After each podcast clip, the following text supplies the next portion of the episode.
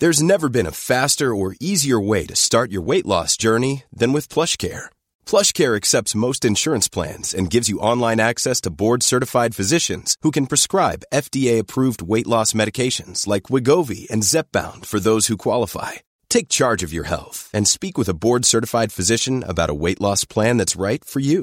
Get started today at plushcare.com slash weight loss. That's plushcare.com slash weight loss. plushcare.com slash weight loss. Normally, being a little extra can be a bit much, but when it comes to healthcare, it pays to be extra.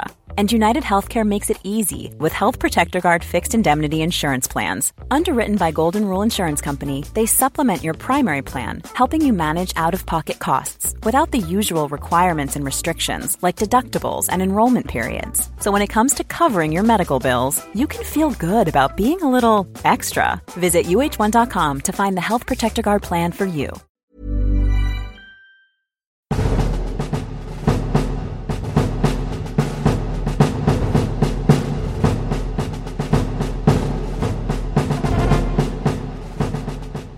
When Diplomacy Fails presents A Master's Dissertation by Zach Twamley.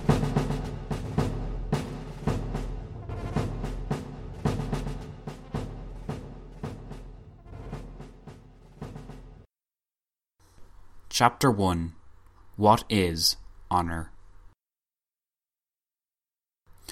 To ascertain the significance of honour in Britain's July crisis experience, one must first establish what is meant by honour in the early 20th century. This can be achieved by tracing its development and placing honour in context. By achieving this research objective, it should then be clear how multi layered honour was as a concept in 1914 Britain. As this chapter will also highlight, it was because of the ambiguity and vagueness of honour that both anti interventionists and interventionists alike were able to claim that they acted with honour in mind. While undertaking a detailed analysis of the origins of honour in the early 20th century is a task far beyond the scope of this dissertation, there is nonetheless value in examining at some length how the concept found its way into the correspondence, rhetoric, and general discourse of Britain's statesmen. Honour as a code can be sourced from the early modern traditions of duelling that originated on the continent.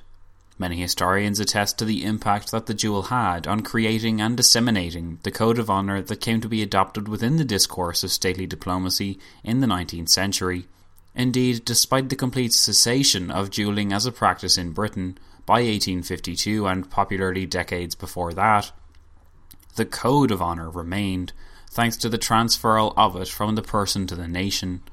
The code of honour included reputation, status, credit, and prestige, and, apart from such socio-economic factors, was also affected by moral conduct. Such moral conduct, which included, in the case of both male and female, the issue of sexual morality, appears at first glance to be something of an awkward quality to transfer from the person to the state. However, it is less critical to match every personal measurement of honour with that of the code of honour followed by the state than it is to simply denote that the transfer from person to state occurred, and to provide evidence for such a transferal. Some historians claim that the French Revolution and the increased state formation of the 19th century explains this transfer. Others uphold that the growth of nationalism and nationalist feeling enabled statesmen to apply the code of honour to international relations for their own ends. It is certainly visible within the discourse of British statesmen in one of the earliest of Queen Victoria's wars, the First Opium War against China in 1839. Glenn Melancon explains how honour manifested itself even in this early stage in the foreign relations of states in the 19th century. Quote, Honour governed what we today call linkage or credibility, because loss of honour would affect Britain's moral power to influence the actions of other states by undermining confidence in its ability to follow through in its decisions.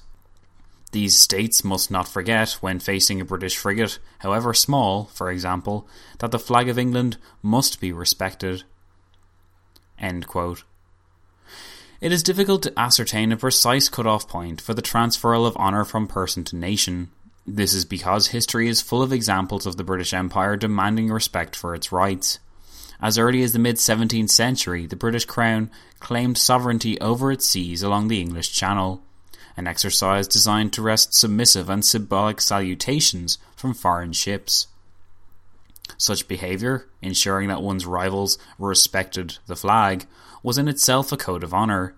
It introduces us to another quality associated with honour, that of prestige. In the case of the 19th century, while Britain's empire across the world was under construction and British delegates came into contact with representatives from all continents, acquiring a sense of satisfaction from one's rivals or would be subjects was a critical task.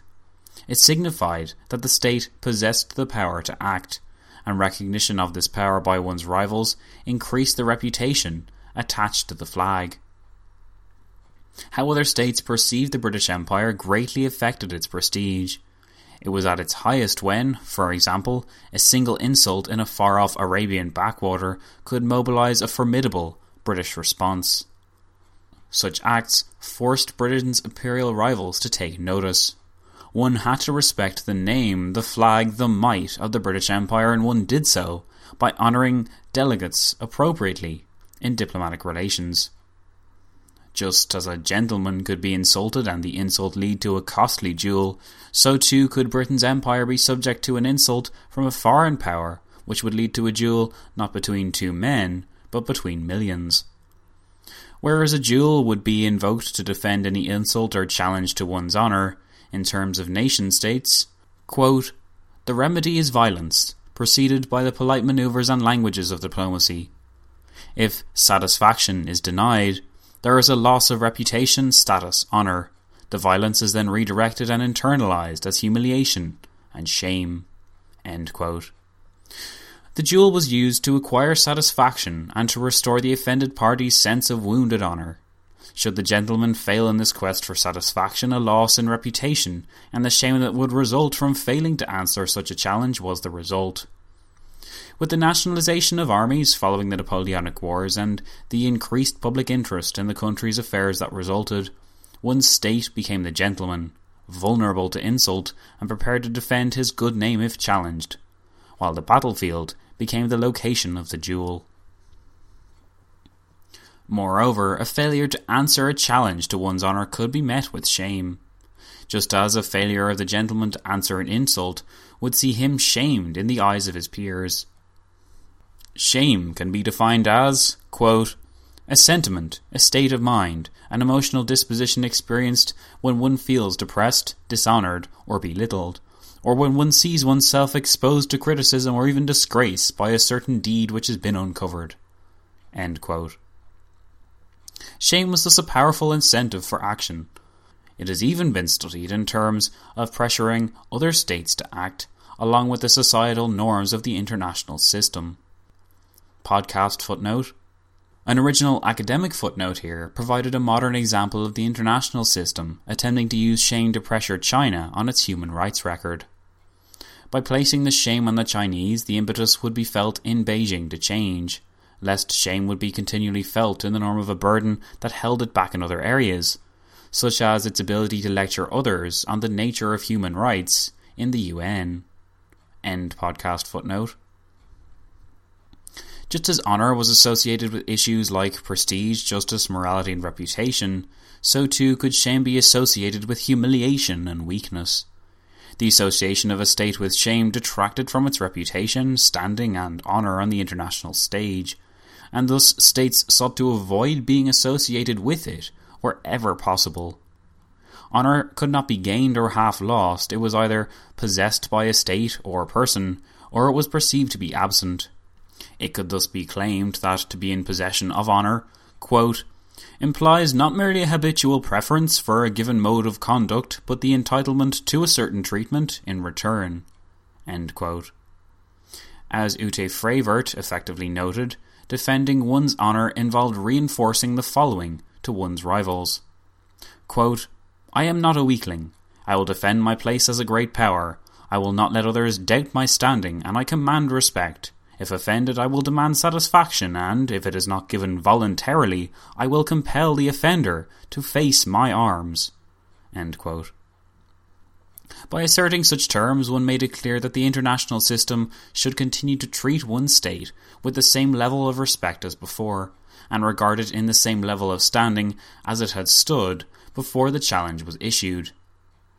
In this marketplace of public opinion, where a rival's perception and a state's reputation consisted much of that state's actual power, responding to challenges and insults was a critical part of international relations. Weakness, shame, and humiliation had been experienced by Britain's rivals in the years before 1914, and whenever such events occurred, they tended to alter the European balance of power. Britain, though with a less militarized official culture than in Germany, for example, was no exception to the rules that the Code of Honour posited. In fact, having cultivated an empire for the past century, Britain had more to lose if it failed to answer any perceived challenges to its honour in 1914. And thus its statesmen felt compelled to invoke honour for the purpose of defending that empire's prestige and standing. These men may have interpreted honour in different ways and as a result may have suggested different solutions to the July crisis, but all statesmen invoked honour for the sole purpose of defending the British Empire. As Julian Pitt Rivers claimed, quote, just as possession is said to be nine tenths of the law, so the achievement of honour depends upon the ability to silence anyone who would dispute the title. Possessing the practical power to physically silence a challenge, as seen in the First Opium War, was one thing. It was quite another, too, by virtue of one's reputation, the standing of the empire, and the prestige of its armed forces, to compel obedience by name value alone. Just as honour was at stake for those that would advocate intervention in the First World War, the non interventionists also acted with honour in mind. Though both sides possessed varying opinions on British policy and responsibilities, they both held honour in similarly high regard. Some would argue that while British honour was not involved in a warlike policy at the continent, it was bound up elsewhere, in peace. Others simply argued that, owing to the absence of written documentation imploring concrete British action by international law, British honour simply was not at stake Indeed, a cadre of veteran Liberal MPs rallied against the very idea of intervention, yet by no means believed honour to be a non issue for Britain at any stage. Podcast footnote British politics in 1914 was split between the Tories, or Conservative and Unionist Party, and the Whigs, or Liberal Party. Since 1906, the Liberals had been in power, and despite their need of the Irish Parliamentary Party, the House of Commons' third largest party, for support, as well as the rise of Labour influences, their hold on power remained, at least on paper, strong. End podcast footnote. An insult had not been directed at the Empire, and thus Britain was not obliged to answer the challenge to its honour. It was that simple, if honour were at stake, conversely, then these same non interventionists were emphatic that they would have argued for British action on the continent. Perhaps the most striking testament to this came moments after Sir Edward Grey had attempted to rouse the House of Commons and persuade them of the need to intervene on the 3rd of August 1914. Podcast footnote Sir Edward Grey was the British Foreign Secretary and thus one of those men primarily responsible for the British entry into the war. On the afternoon of the 3rd of August 1914, he gave a speech that made his case for intervention in the war. This speech will be examined in a later chapter. End podcast footnote. Ramsay MacDonald, the leader of the Labour Party and in opposition, added revealingly, quote, If the nation's honour were in danger, we would be with him. End quote. The vast majority of non interventionists then did not deride honour, to them, it was as important a concept and code as it was to those advocating war. They simply interpreted the Code of Honour differently. In conclusion, then, for the men of summer 1914, their interpretations of what honour meant and how it affected their conduct certainly differed, but in no British statesman of the early 20th century were honour and its related issues absent. British statesmen of 1914, just like their ancestors, operated on the thesis that their empire was the most prestigious, glorious, and prosperous in the world, and still expanding. Such qualities necessitated a respectful reception from whatever foreign delegates greeted their British equivalents. Britons were taught from a young age, especially with the recent advent of the Scout movement, of the goodness, value, prestige, virtue, morality, and honourable nature of the empire. They were also taught in turn that such a world power status deserved respect and that any lack of respect, or worse still, any insult, necessitated a response.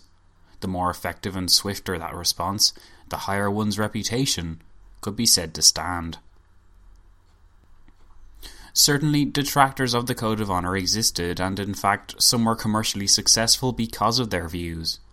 Perhaps the most distinguished of these was Norman Angell, who in his 1909 best selling pamphlet, Europe's Optical Illusion, noted that honour was, quote, like an oath, serving with its vague yet large meaning to intoxicate the fancy. Its vagueness and elasticity make it possible to regard a given incident at will as either harmless or a casus belli. We call it maintaining the national prestige, enforcing respect, and I know not what other high sounding name, but it amounts to the same thing in the end. end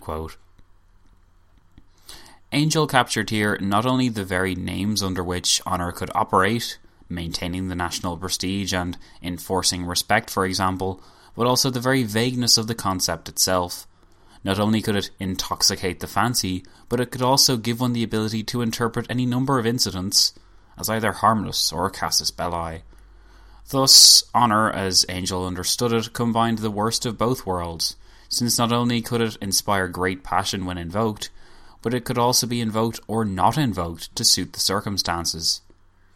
Since honour related issues like prestige, morality, justice, reputation, standing, and credit were easy to locate in the pre 1914 world, it is little surprise that Britain's statesmen referred to it on such a regular basis. Of course, without the presence of Britain's rivals alluding to identical principles and holding in reverence the exact same sister issues of honour as Britain herself did, the pre 1914 world would have been far less emotionally, ideologically, and imperially charged. One historian has even claimed that, quote, a compelling argument can be made that in the absence of the competitive quest for standing, a war between the great powers in Europe in the early decades of the 20th century would have been much less likely. One of the primary research aims of this dissertation is to assess the accuracy of the above statement by demonstrating throughout this work the extent to which honour coloured the dialogue, influenced the actions, and entered the debate of those involved in both pushing for British intervention in the war and arguing against it. The next chapter of this dissertation will examine honour from the perspective of the pro intervention side of the British media and state. This dissertation mini series has been divided into six parts for easier listening. You have reached the end of one part, but not the end of the entire mini series, so please check your downloads for the remaining parts.